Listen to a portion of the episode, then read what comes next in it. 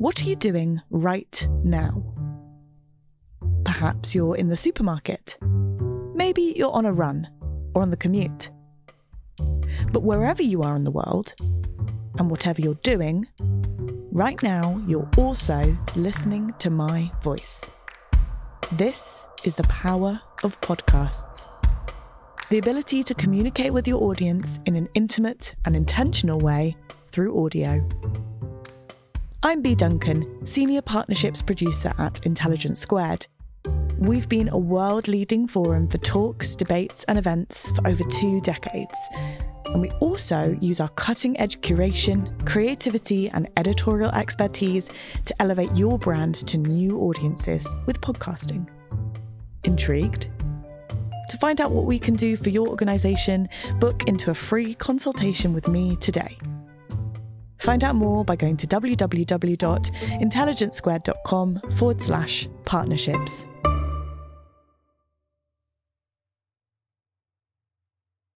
Welcome to Intelligence Squared Business Weekly. Today we're discussing the pandemic and the race to develop the vaccines to combat it. Of course, those efforts have primarily involved scientific and medical know how, but here in the UK, achieving vaccine success was also helped by some shrewd business minds. One of those was venture capitalist Kate Bingham. Having worked in the biotech sector for 30 years, she was asked by the UK government to be chair of the UK's vaccine task force and lead a team of experts from across sectors including science, industry, academia, and the business world to help develop the UK UK's vaccine response in early 2020. She recently sat down with Jessica Poulet at the Cliveden Literary Festival back in October of this year to explain how businesses played their part in the race to develop vaccines. Here's Jessica with more.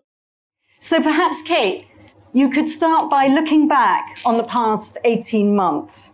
Cast your mind back to the situation in March, April 2020, at the beginning of the pandemic here in the UK.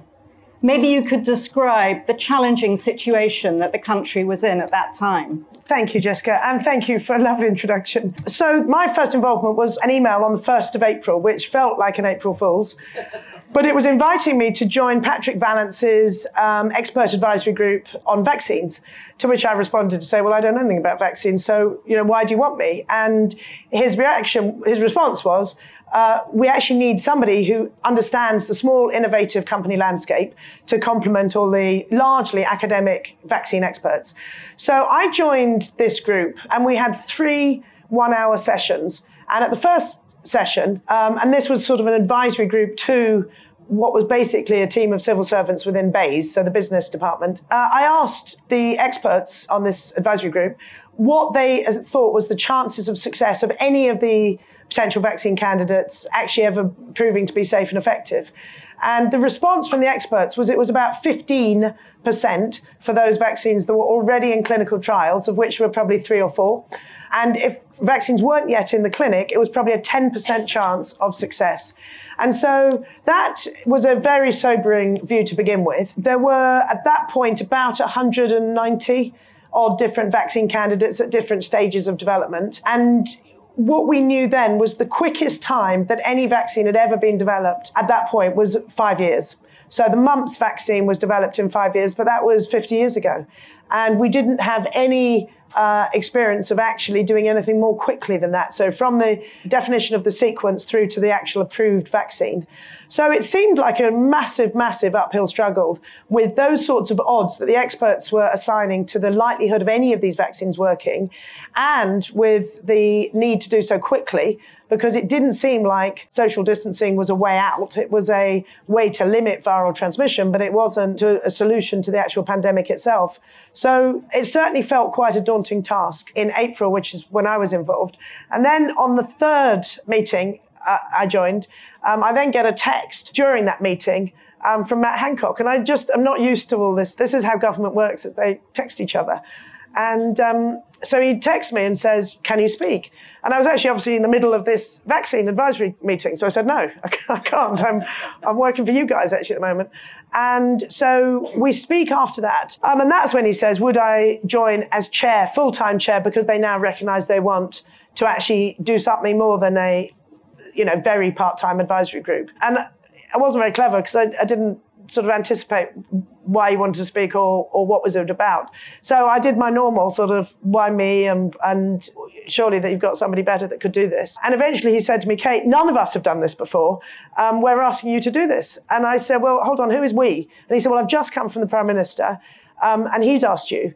So I said, well, I need to think about it and I did think about it for for 24 hours. And Jesse, if he's in the audience, was very influential, as you might imagine, as was my family. And I then I spoke to a few people who'd worked with government just to see if it was going to be doable, and uh, went back the following day to say I'll do it on these conditions, which was you know six month contract, able to um, recruit my own team, also importantly, getting a quick decision because it hadn't had a lot to do with government. I didn't know how the rules work, but I was pretty sure that the rules were very slow. So I said I wanted a, a very quick decision making process. So anyway, after I'd set out the conditions, I then get the next text, which is from the Prime Minister saying, Can you speak? So uh, I then, uh, and I was on the phone at the time, so I then spoke to him. And actually, my main message, well, his message to me was, I want you to do three things get vaccines for the UK, ensure that successful vaccines get rolled out worldwide, and put plans in place to make sure that we are better prepared for any future pandemic. Uh, and my message back to him was this was a real tall order, and that the chances are we would fail. Didn't mean we shouldn't do it, but the, the likelihood was that this was not going to work, and also that we were going to have to put cash upfront at risk, so that if any of these vaccines worked, we were going to have to have already committed to the scale up and the manufacture of these vaccines. So if they were shown to be safe and effective, we would be in a position to then roll out quickly. So that's how it all started. And it was all, it felt pretty hairy at the time, actually. And then we got going. Fantastic. That's so interesting. Thank you, Kate. Maybe on to another point now. I think you said last year no vaccine has ever been developed against any human coronavirus, but there are good coronavirus vaccines for chickens and pigs. Perhaps you could give us a short explanation about how long it typically takes to develop a new vaccine. I mean, for example, vaccines for polio, mumps, typhoid, and so on. What, what's the typical time it takes? I mean, the average is about is 10 years, roughly. And normally what happens when you're developing vaccines or therapeutics, actually, is you have a period of discovery. So you've actually got to make whatever vaccine it's going to be. And then you've got to, then you've got to test it. And then normally, once you've done all the full testing, that's at the point at which you start scaling it up. And so what happened here, which was different, was the most advanced vaccine formats, so the adeno and the mRNA vaccine formats, were very quick to make. Because basically, what those are, are you drop in the genetic sequence that encodes the spike protein either naked into a fatty envelope, which is mRNA, or into a um, viral uh, vector, which is the adeno. So they're actually pretty quick to make. The, the Moderna vaccine itself was designed in 42 days and made. So what happened this time was this, the safety testing, which is the first time you put this foreign material into a person, that process was completely unchanged. So that was not accelerated. That was, most cases, was done at substantially larger numbers to establish the safety of these vaccines. But what then happened was having, once the safety, the, the initial safety had been established, then there was availability of cash that allowed you to accelerate the rest of the, the uh, clinical trials. So I don't know how many of you remember um, the announcements last year, but when Oxford first announced their immunogenicity data, which is basically the data that shows that their vaccine was able to elicit an, an, immune response as measured by neutralizing antibodies. When they announced that data, which was in um, early July, they were already well through um, the recruitment of a phase three clinical trial. Now, normally that wouldn't happen. So normally you do a, every part of the clinical trials uh, would be done sequentially. But because we had cash, we were able to accelerate that big pivotal study before we actually had the immunogenicity data.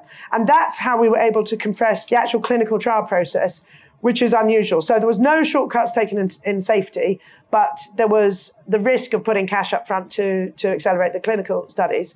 Um, and then in parallel, we were scaling it up. And so this is something that is really amazing. So it was actually during the football match between Norwich and Liverpool in February last year when Oxford scientists called um, the Bioindustry Association, which is our, our industry association that brings together obviously all, all the companies in the bioindustry, and said, We need your help to scale up our vaccine. So they had limited scale up within the university itself.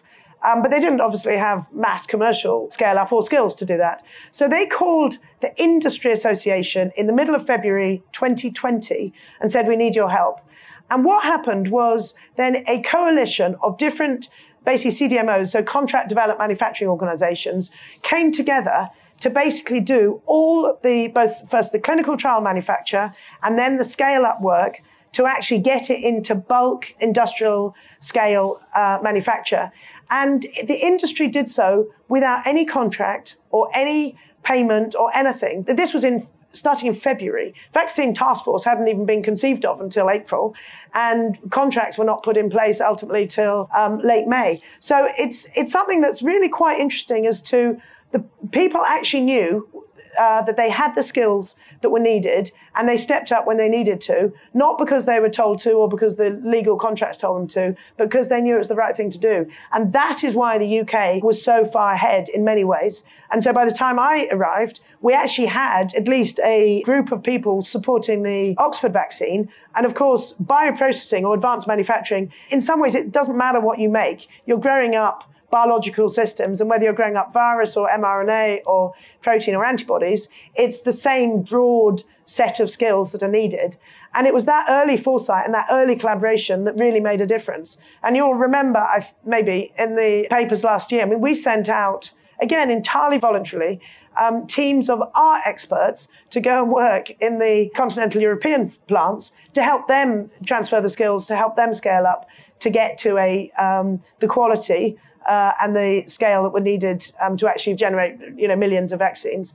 And actually, that worked incredibly quickly. Normally, scale up takes years and years, and it's not linear. And the issue with cells is they're very, very complicated.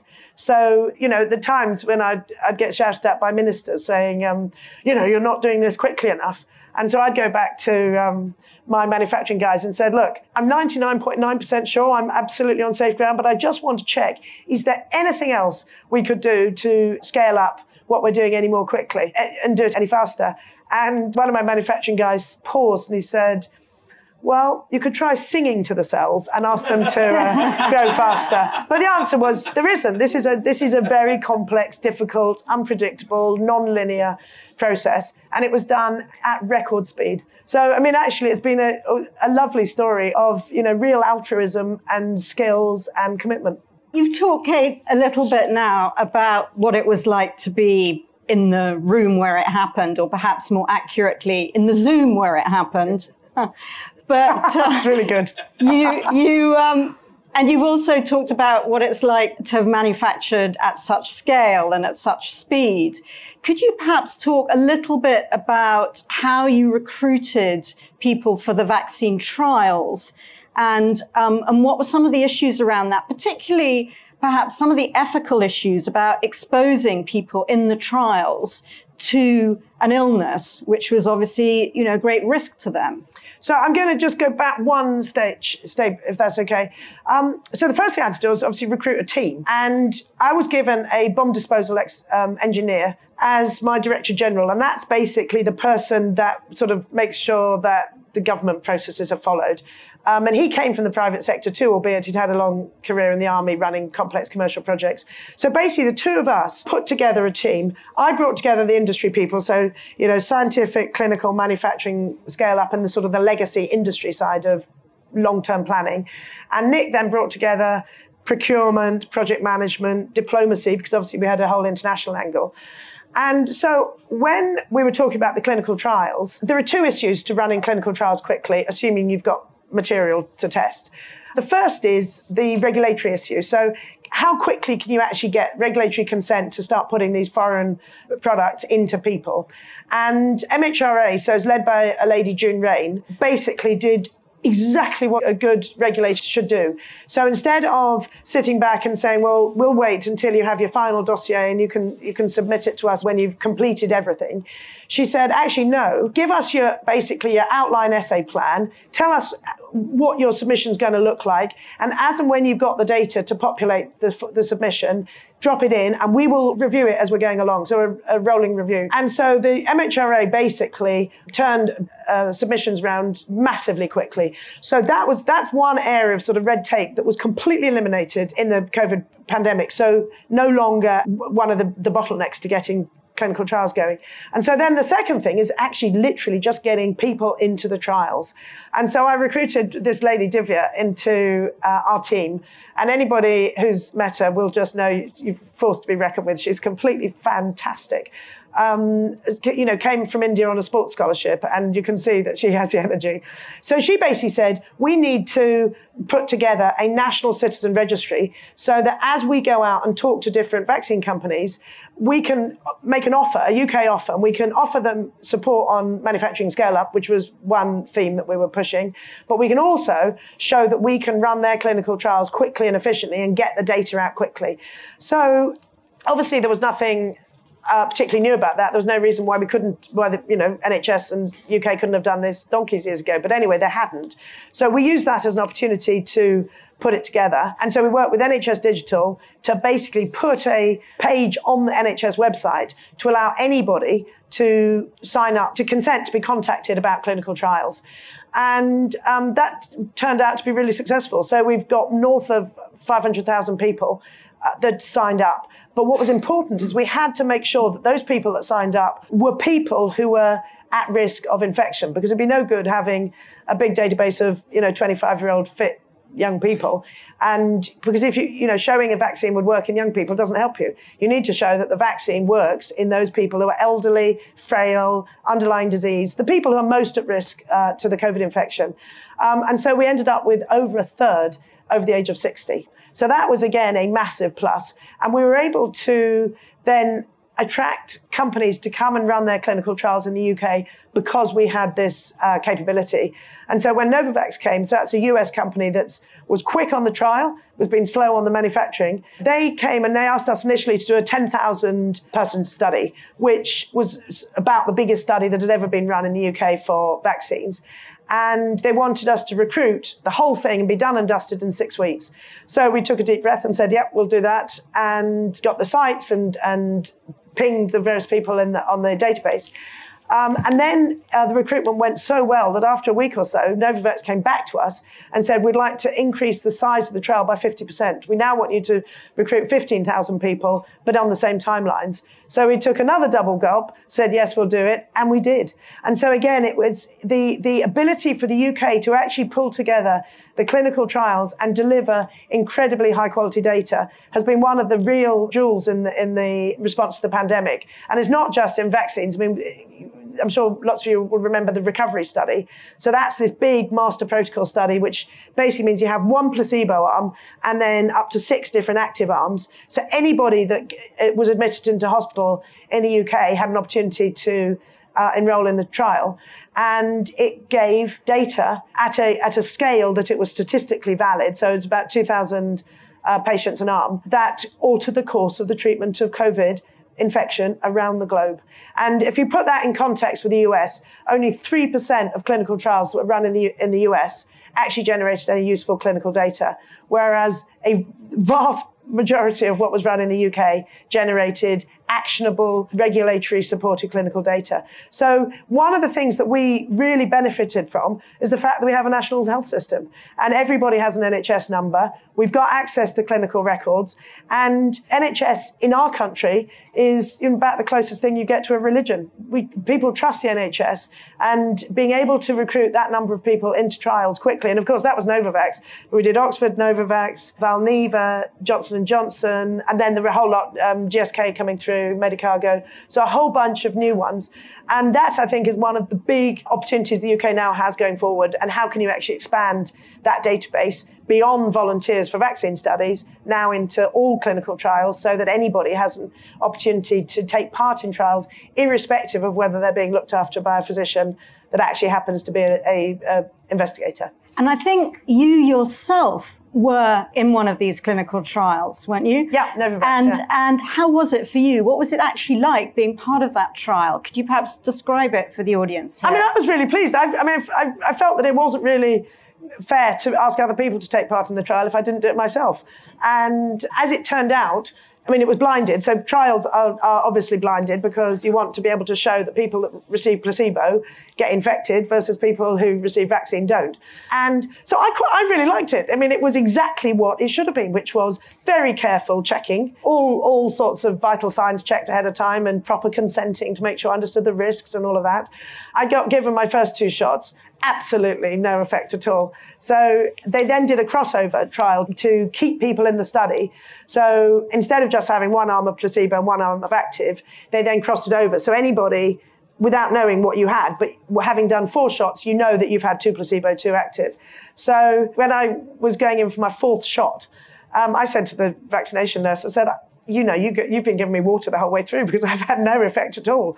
And um, after that fourth shot, it then knocked me out. So I then knew that my doses three and four were the active and do- doses one and two were placebo. So it was a sort of self unblinding. But, but I was really pleased to be part of it. And it's generated phenomenal data. The US has just published their data now on Novavax identical to our data, but they published it months and months after we did. In terms of the decisions to prioritize vaccines to certain sectors of the population and so on, and the efficacy of the dose and the timing of when you space it out, those sorts of decisions, were you involved in, in those decisions as no. well? So my job was purely to get the vaccine. So the first thing I did was to ask the JCVI, so that's the Joint Committee of Vaccination and Immunisation. So they are the vaccine experts that advise the government to ask them actually, you know, how many how many vaccines do you want, and how many people do you want to vaccinate? So their answer, sort of this time last year, was they want to vaccinate those people who are vulnerable, who are at risk, and that was defined as all adults over the age of 50 and all adults under the age of 50 but with severe underlying disease, whether it's asthma, heart disease, cancer, whatever. And so you'll have seen the, the purchases we made were in, in groups of 30. So if they were a two dose vaccine, which they mostly are, we'd be getting 60 million doses. And in the Janssen case, it's a single dose vaccine, so we just got 30. So JCVI advised on numbers. JCVI advised then on prioritization. And of course, as we've had more variants, their advice has expanded. So they've now expanded down to all adults and now down to children. And I have to say, they've called it right 100% of the time. So if you, again, remember the global derision of the UK for recommending that every, as many people as possible should be vaccinated with a single dose and then to delay the timing of the second dose. And there was global outrage saying, but that's not what the clinical trials said. You know, the clinical trials had dosing either three or four weeks apart.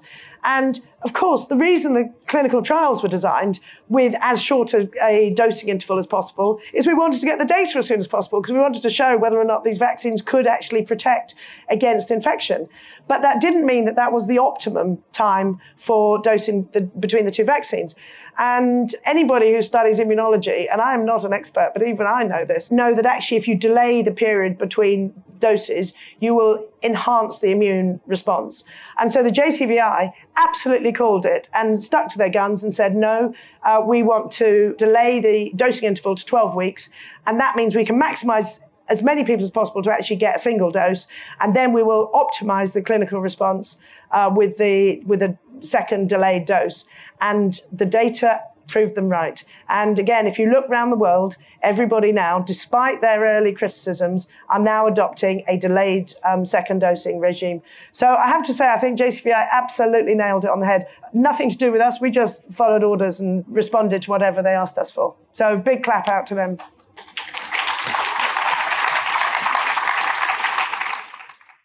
The events calendar is filling up here at Intelligence Squared, and to create each one, we obviously rely on some brilliant guests and onstage talent. But behind the scenes, there's also a producer, a production team, and the budget in the mix too. You've got to keep an eye on all of that stuff in one place. NetSuite is the number one cloud financial system, bringing accounting, financial management, inventory, and HR into one platform, slashing manual tasks and errors. And you can cut the cost of maintaining multiple systems because it's super easy to get started. NetSuite exists in the cloud, you see, no hardware needed, so you're cutting IT costs too. That's why over 37,000 companies have already made the move. And now, by popular demand, NetSuite has extended its one of a kind flexible financing program for a few more weeks. Head to netsuite.com slash squared. That's netsuite.com slash squared. netsuite.com slash squared. This show is sponsored by BetterHelp because whether you're thinking about challenges big or small, let's not dress it up. Life can be pretty stressful, so it's healthy to have a place to discuss those thoughts and share what's on your mind. Therapy is a safe space to get things off your chest and to figure out how to work through whatever's weighing you down. We've heard from plenty of the biggest thinkers on psychology and wellness on this podcast, and it's clear that therapy doesn't always have to be solely about addressing some big scary trauma. It could just be a way to learn a few new coping skills and empower you to become the best version of yourself. So if you're thinking of starting therapy, give BetterHelp a try. It's entirely online, designed to be convenient, flexible, and suited to your schedule. Just fill out a brief questionnaire to get matched with a licensed therapist and switch therapists anytime with no additional charge. Get it off your chest with BetterHelp. Visit betterhelp.com slash intelligence today to get 10% off your first month. That's betterhelp, H-E-L-P dot com slash intelligence. You've talked quite a lot about the importance of manufacturing at scale, at speed, and so on. How important do you think it was to manufacture in the UK?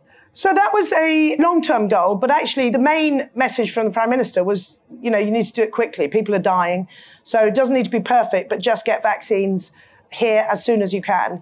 So our focus actually was not that we had to have vaccines manufactured in the UK from a long-term resilience perspective, we clearly need to have that flexible capability, but that was not a criteria. So the Pfizer-BioNTech vaccine was not manufactured in the UK. Uh, that's manufactured on the continent.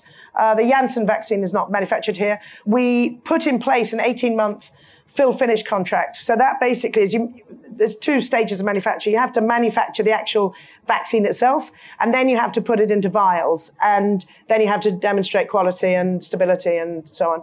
And so what we put in place was an ability to receive bulk drug substance, which we could then put into vials here in the UK, because fill finish was a massive global shortage. And so we felt that again would give us additional flexibility. We didn't know what we were going to put in the vials, but we felt that by having that um, capability, and again, as you know, these are all multi dose vials, we would have more flexibility about what it was that we could receive and uh, purchase. So as it's turned out, we've got the capability to manufacture in four separate sites. So Oxford Biomedica basically took, took on what was the VMIC role, which is the Vaccine Manufacturing Innovation Centre, which the governments, previous governments had decided that was a good idea, but they just hadn't built it. So we had, although it was there in name, it wasn't there in anything other than name. So we built the Oxford Biomedica did the manufacturing for the Oxford vaccine and did a beautiful job, and is continues to do a beautiful job, and is the most productive site anywhere in the world.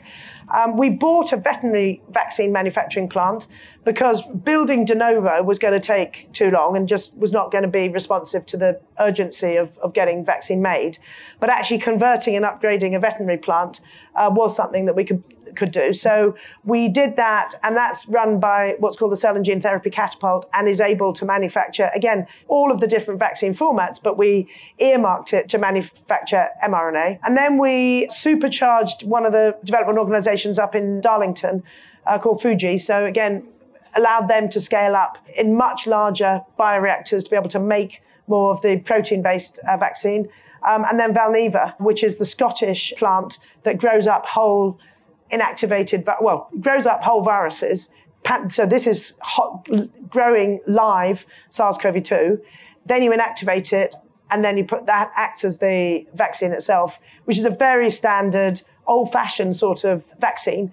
Um, not quick, but super flexible. So again, if you need to grow up a variant, you can grow up a variant and that can then become your vaccine. So we, that's what we put in place. The only one that uh, is currently supplying vaccine to the UK at the moment is the Oxford Biomedica. Uh, Fuji is making it, but it, the vaccine's not approved yet. And then the other two are the are sort of the resilience capabilities. So we definitely are better off now than we were, and we'll just see how those go. So if we do scroll forward to now, I think a year ago you said, Our main job is to identify, manufacture, and develop the most promising pandemic vaccines and deliver them rapidly to the populations that need them. COVID-19 gives us an opportunity to create a permanent system for supplying vaccines for future pandemics quickly and safely. This process must become as routine and reliable as crafting the yearly influenza vaccine. To what extent do you think that has been achieved? Uh, I'll give ourselves a B probably. So I think we've got better. It's definitely better than it was, but I don't think we're fully there yet. So, how many vaccines have now been licensed in the UK? Are there others which have been licensed in other countries or are still in development? Yeah, so we've got three that are licensed here. So it's Oxford, uh, Pfizer BioNTech, and Moderna. I don't think Janssen has yet been licensed here. To be fair, it doesn't really make sense for some of the vaccines that are behind to devote a lot of time to getting UK uh, regulatory approval when there are other countries that need the vaccine more. So I think it is reasonable that, given that we're now fully supplied with vaccine, that those other countries should be prioritized ahead of us. Now, I'd like to make sure that we will get um, approvals to have the flexibility to use all those different vaccines. But at the moment, it's just three. I would expect in the next six months, we will probably have another two or three. So I think I'd expect, obviously, Janssen is being widely used elsewhere, just not here yet. Novavax will get approved. Uh, Valneva will get approved. Um, and then the next generation uh, GSK vaccine will get approved. So that's four, I think, that will get approved probably in the next six plus months. And you've talked quite a lot and very eloquently about some of the factors that were responsible for the UK's success, the ability to scale up at speed, the role of the NHS, the role of JCVI, and so on. And are there any other factors which you would say were responsible for the success of the program here as opposed to in other countries? Um, yes, of course. So I'm a venture capitalist. So I, I work with novel science to turn them into new drugs to have disease altering effects on patients.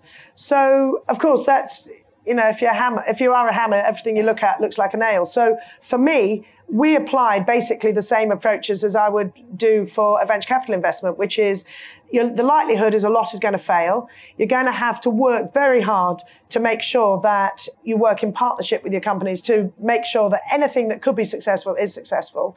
And that you put on the best possible expertise and help to allow whether it's comp- my, my companies or vaccines to succeed.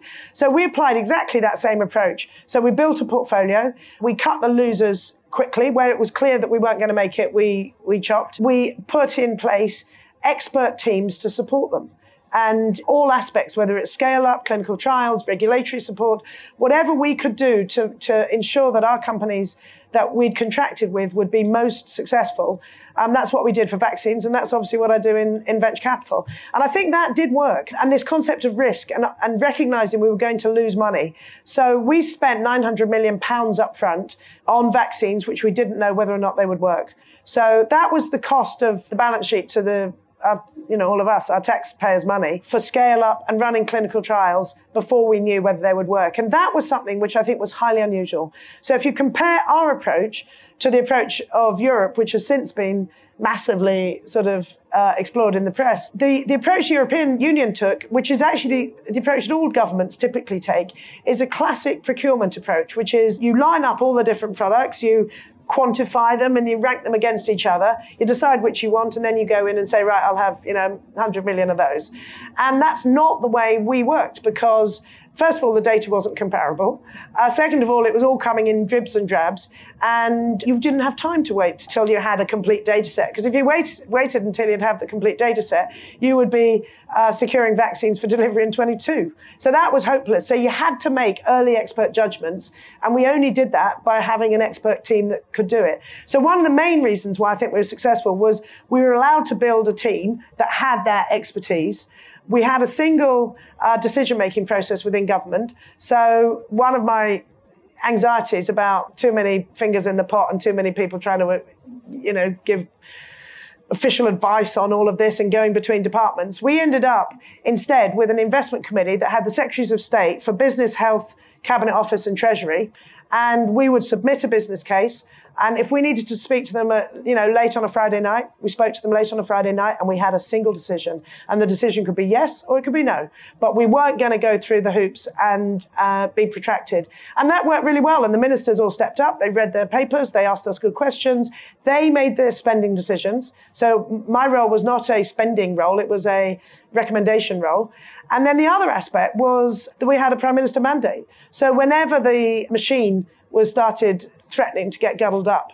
You know, I could go back and say, look, you know, I don't want to go back to the Prime Minister on this, but if I have to, I will. And they knew I would.